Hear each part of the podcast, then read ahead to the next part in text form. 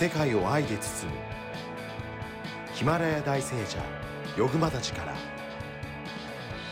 日々を懸命に生きるあなたへ言葉のプレゼント。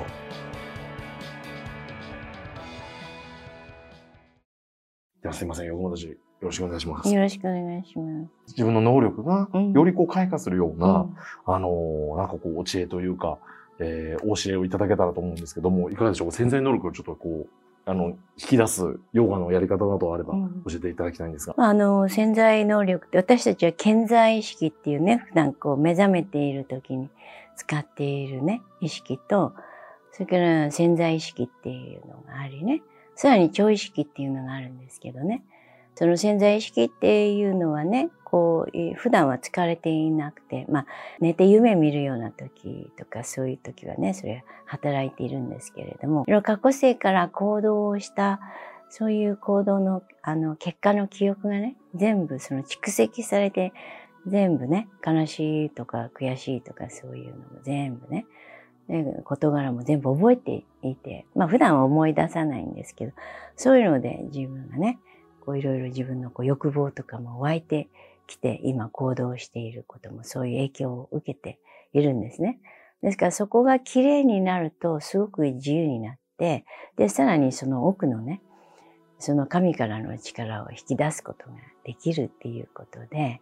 ヨガっていうのは結ぶっていう意味なんですけどね。まあ日本ではそのヨガっていうと、こう健康法のね、体操したり、そういうことが主なんですけれども、本来本質的なものはね、あの、神に出会う、その真理を知っていくっていうための行だったんですね。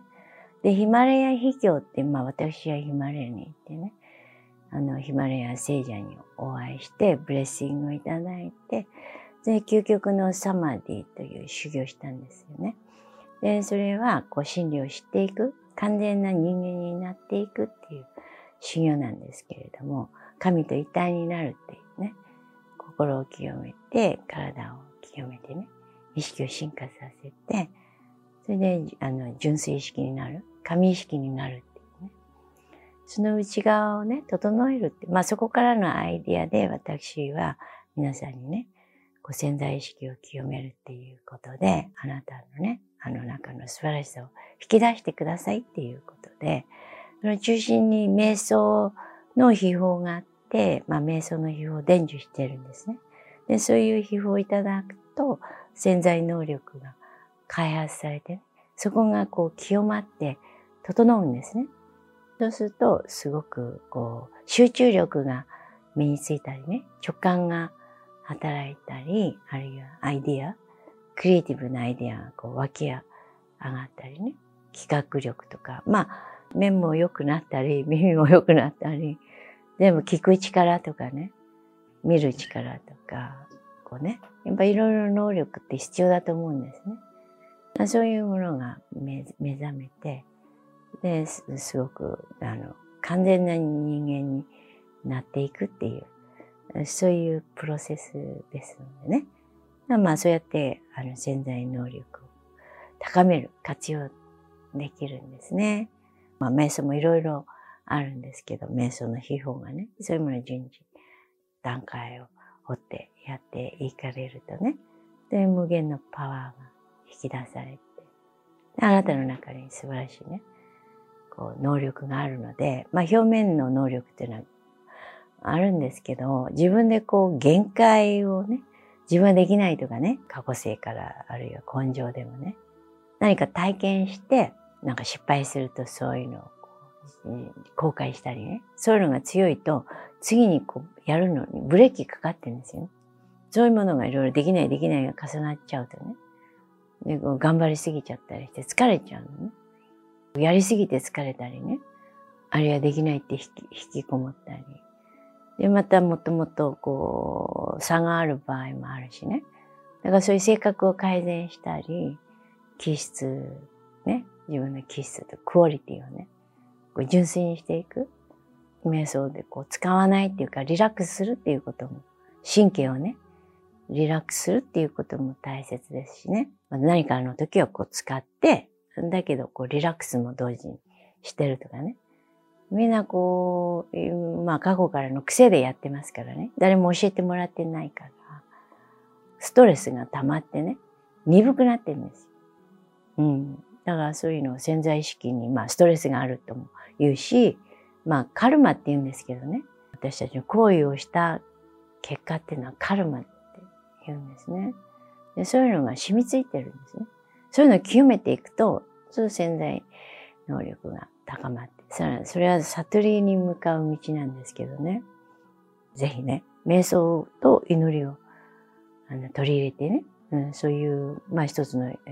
ー、ヨガでもあるんですけれども、体も整えてやっていくっていうことなんですね。山田氏お聞きしたのは、そういった瞑想の秘法というのは、あの、訓練すれば、どあの、どんどんどんどんさらに、そういった能力を高めていけるもんなんですか？そうですね。マスターに出会ってね、それを教えていただいて、で、そのガイドいただいてやっていくと安全にね。の潜在意識ってこう、いろいろこうごちゃごちゃしてるから、パンドラの箱を開けたようにね、そこをこう、そこにアクセスするっていうことは、こういろいろね、すごいパワーがあるだけにね、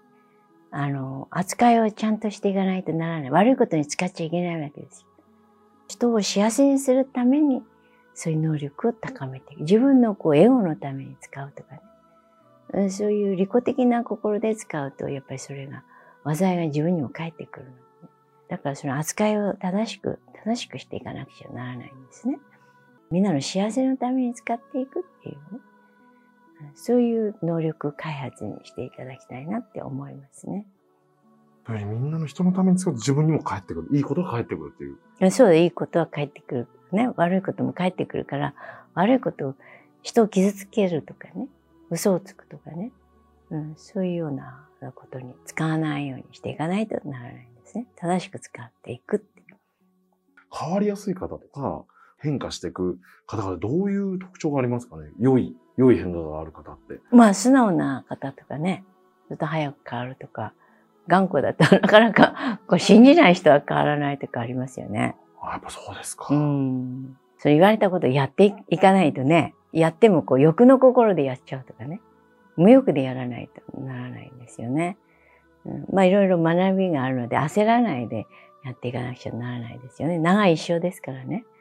すぐ結果を、結果をっていうことでなくて、まあ、生き方を変えていく、新しい生き方をしていくっていうことなんですね。私たちはすごい神秘の力が内側にあるのでね、そういうものを目覚めさせ、その潜在能力を目覚めさせていくっていうね、そういう尊い力をいただいているのでね、うん、それをどういう心を持っていったらいいのかね、どういう体の使い方をしたらいいのか、心はね、自分を疑ったり人を疑ったりとかね、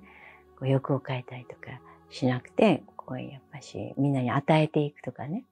うん、そうやっていくとこう執着を取っていくって、こういろいろね、こう執着して、こういろいろかき集めて、こう持ちすぎてるとね、もう動かなくなっちゃう。もっとこう自由にして手放していかないとな。で潜在意識の中にいろいろこうごちゃごちゃになってる。良い行為をしていくっていうのは重要なんですね。だからお布施をするとかそういうね、まあ、あの、チャリティーとかね、まあ、キリスト教なんかでもみんなそういう、あの世界的にね、そういう貧しい人にこう寄付するとかね、そういう世の中のためになることに使っていくっていうふうなね。そうすると、こう、すごく潜在意識もこう解放されていくんですね。みんながこう元気になって幸せになるっていうふうな、そういうことに潜在能力を使っていただくといいわけですね。